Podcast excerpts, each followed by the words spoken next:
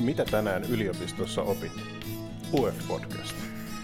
Tuhosiko korona tuhat vuotta korkeakoulutusta? Onko nuorten ja heidän opettajiensa elämä nyt pilalla? Onko maailma korkeakoulujen ympärillä muuttunut? Näihin kysymyksiin pyrkivät löytämään podcast-sarjassa vastauksia yliopistolehtorit Helena Kantanen ja Vesa Paajanen. Olen saanut tähän podcast-sarjaan haastateltavaksi Erkki Pesosen tietojen käsittelytieteen laitokselta Itä-Suomen yliopistosta. Hän on yliopiston lehtori, heillä laitoksena var- varajohtajana ja pedajohtajana. Ja Erkki, millaisia opetukseen liittyviä erityispiirteitä tässä tietojen käsittelytieteessä on ja miten niiden, niihin liittyviä haasteita on ratkaistu? No ainakin nyt mulla, kun mä opetan tietojen käsittelytieteen peruskursseja tuossa noin, niin meillä on yksi haaste, että siellä on aika isot massat sivuaineopiskelijoita mukana. Ja sitten meillä on tätä Itä-Suomen ICT-polun kautta on tätä AMK-yhteistyötä, niin AMK-opiskelijatkin on siellä mukana. Että siellä on hyvin paljon opiskelijoita, joilla on sitten vähän erilaista taustaa ja osin vähän erilaista motivaatiotakin siihen, että, että mitä ja miten he haluavat kurssia opiskella. Että siinä on semmoinen aika, aikamoinen haaste. Ja se, miten mä oon nyt sitä itse ratkonut, niin mä oon tämmöinen vanha flippari, eli mä oon tehnyt flipattuja kursseja, tehnyt luentotallenteita. Et mä en nyt nykyisin enää pidä juurikaan live-luentoja niin kuin sillä että puhun kaksi tuntia jostain asiasta, vaan mä oon tehnyt tämmöisiä 2-5 minuutin luentopätkiä, videoita, missä mä käyn ne teoria-asiat läpi ja käyn jotain esimerkkejä tällaisia läpi. Ja sitten se mun live-opetus luentotyyppinen on enemmän sit sitä, että mä johdattelen vähän johonkin aiheeseen ja kyselen, että onko jotain kysyttävää ja haluatteko te jotain lisämateriaaleja ja muuta tämmöistä ja pitäisikö jotain käydä tarkemmin läpi, niin enemmän semmoista. Ja muutenkin se on mennyt enemmän tämmöiseen niin kuin vuorovaikutukseen sitten, että mulla on kurssilla tuommoinen Discord-kanava käytössä, missä opiskelijat voisit koska tahansa heittää sinne kysymyksiä jos on jotain kysyttävää tai ongelmia ja vastaan sitten sinne, kun, kun ehdin ja vastaiden. Vastaili ja tällaisia. Että se on niin kuin muuttunut enemmän siitä, mitä se joskus oli, että opettaja puhui kaksi tuntia luentoa ja sitten opiskelijat meni tekemään tehtäviä kotia ja tuli sitten viikon päästä näyttää, mitä ne on tehnyt. Niin se on enemmän semmoista jatkuvaa vuorovaikutusta tietyllä lailla sit se. Ja sitten tämmöiset tylsät luennot, niin opiskelijat katsoo niitä sitten, kun ne katsoo ja tällaisia, sitä vastuuta siitä vähän sitten jää sille opiskelijalle vähän enemmän.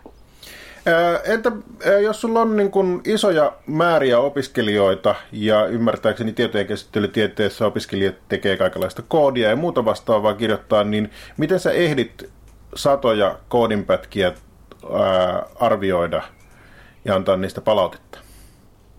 No tähän on oikeastaan kaksi ratkaisua. Me on tehty yksi tämmöinen muukkikurssi, ihan tämmöinen ohjelmoinnin peruskurssi, ja siellä meillä on Digikampuksen Moodlessa kurssilla semmoinen täysautomaattinen koodintarkastaja. Eli siellä on tehtäviä ja opiskelijat kun tekee tehtävän, ne pistää sen sinne, että mä palautan tämän ja saa sieltä palautteet, hei, menikö testit läpi vai ei ja mitkä testit ei mennyt läpi ja sitten voi kokeilla uudestaan koodata koodia ja, ja lähteä sitä, sitä sitten uudestaan tekemään eteenpäin. Ja toki kysellä sitten neuvoja Discordissa tai muilta kavereilta, että miten tämä menee, en ymmärrä mikä tässä on. Toinen, toinen juttu on nyt sitten sit se, että mä oon käyttänyt tämmöistä itsearviointia, että opiskelijat palauttaa ne, sitten itse arvioi sitä, että kuinka syvä tämä ratkaisu on ja tekeekö tämä nyt sen, mitä pitää.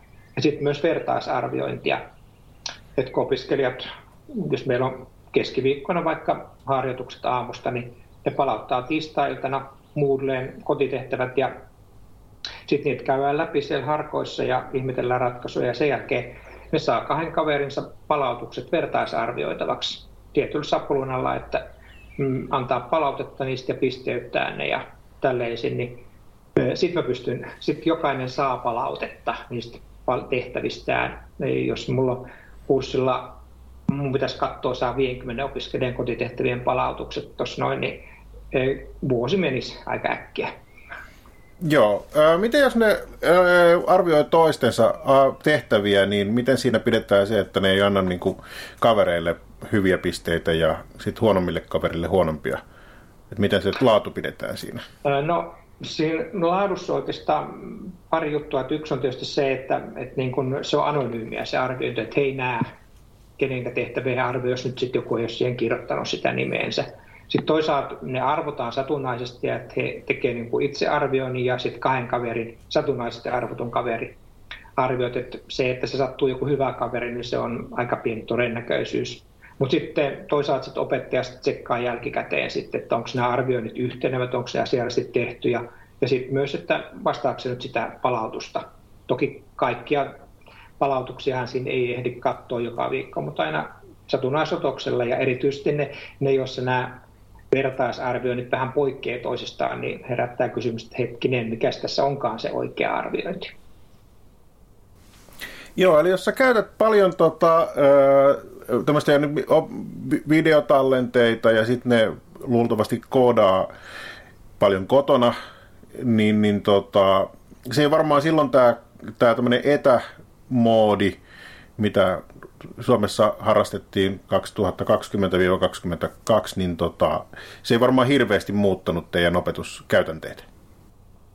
No oikeastaan kun tähän etämoodiin siirryttiin, niin ensimmäinen suurin muutos, mitä mä tein, oli se, että mä ilmoitin opiskelijoille, että okei, tämän viikon harjoituksia ei ole tuolla salissa, vaan ne pidetään Zoomissa, muuten kaikki jatkuu ennallaan. Ja sitten toinen muutos oli se, että kun kurssin tentti lähestyi, että okei, se ei ole enää tuolla mikroluokassa, vaan se tehdään nyt sitten verkkotenttinä. Eli hyvin pienillä muutoksilla.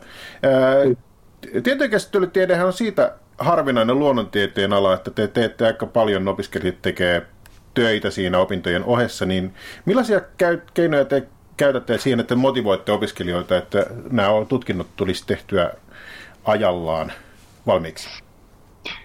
No se on meillä yksi aika iso haaste. Me kun aloitti syksyllä opiskelijat, niin mä kyselin ekassa tervetuloa tilaisuudessa, että niin käykö teistä joku töissä tässä opintojen ohella, niin noin puolet nosti käteensä.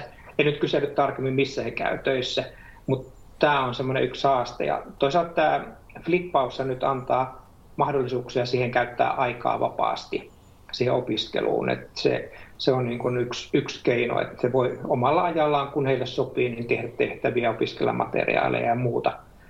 Et, et, et tarjotaan mahdollisuus, että pystyy opiskelemaan, vaikka käy, käy töissä, niin se on se yksi juttu. Sitten toki me koitetaan motivoida sitä opiskelijoita, että kyllähän se tutkinto olisi ihan hyvä olla olla, ettei jää harmittamaan, että nyt, nyt ei olekaan tullut tehtyä tutkintoa silloin joskus, kun, kun on nyt tässä ollut 20 vuotta työelämässä, niin, niin vähän, vähän jo alkaa harmittaa se. Mutta toisaalta on nyt tullut vähän, vähän onneksi tuolta työnantajasuunnaltakin positiivista näkökulmaa tähän, että on alettu kiinnittää huomiota tietojärjestelmien laatuun ja laadunhallintaan. Ja yksi osa siitä on, että okei, tekijät täytyy olla päteviä, eli heillä täytyisi olla tutkinto, kun he tekevät hommia, niin tämä, tämä toivottavasti nyt tulevaisuudessa yhä enemmän näkyy siinä, että tutkinnot tehdään valmiiksi. Joo. Öö, viimeisenä vielä, että mitä Erkki sinä olet tänään yliopistossa oppinut? Onko jotain konkreettista hiljattain vastaan tullutta asiaa, minkä? No tota, tässä sanotaanko viikon sisällä pari juttua tulee mieleen. Että toinen on se, että kun mä oon käyttänyt tota vertaisarviointia tuolla muullessa – niin mä oon sitten kirjoitellut ihan erikseen sinne semmoiset kirjalliset ohjeet, että näin pisteytätte ja arvioitte näitä tehtäviä, niin nyt sitten opin tuossa viime viikolla, että siellä on semmoinen arviointimatriisi, jonne voi kirjoitella nämä samat asiat ja opiskelijan ei sitten tarvitse itse kirjoittaa niitä vastauksiaan sinne, vaan se voi niin naksutella sieltä, että tästä matriisista toi kohta pätee, tästä toi kohta pätee ja toi kohta pätee. Ja se arviointi muodostuu suurimmaksi osaksi siitä.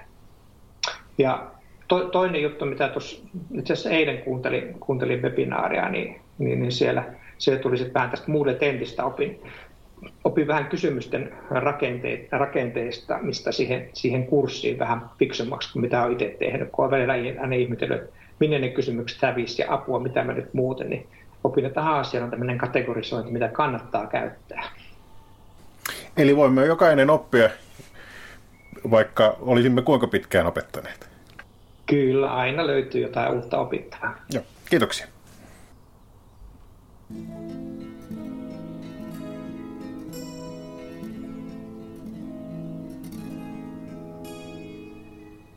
Entä mitä sinä tänään yliopistossa opit?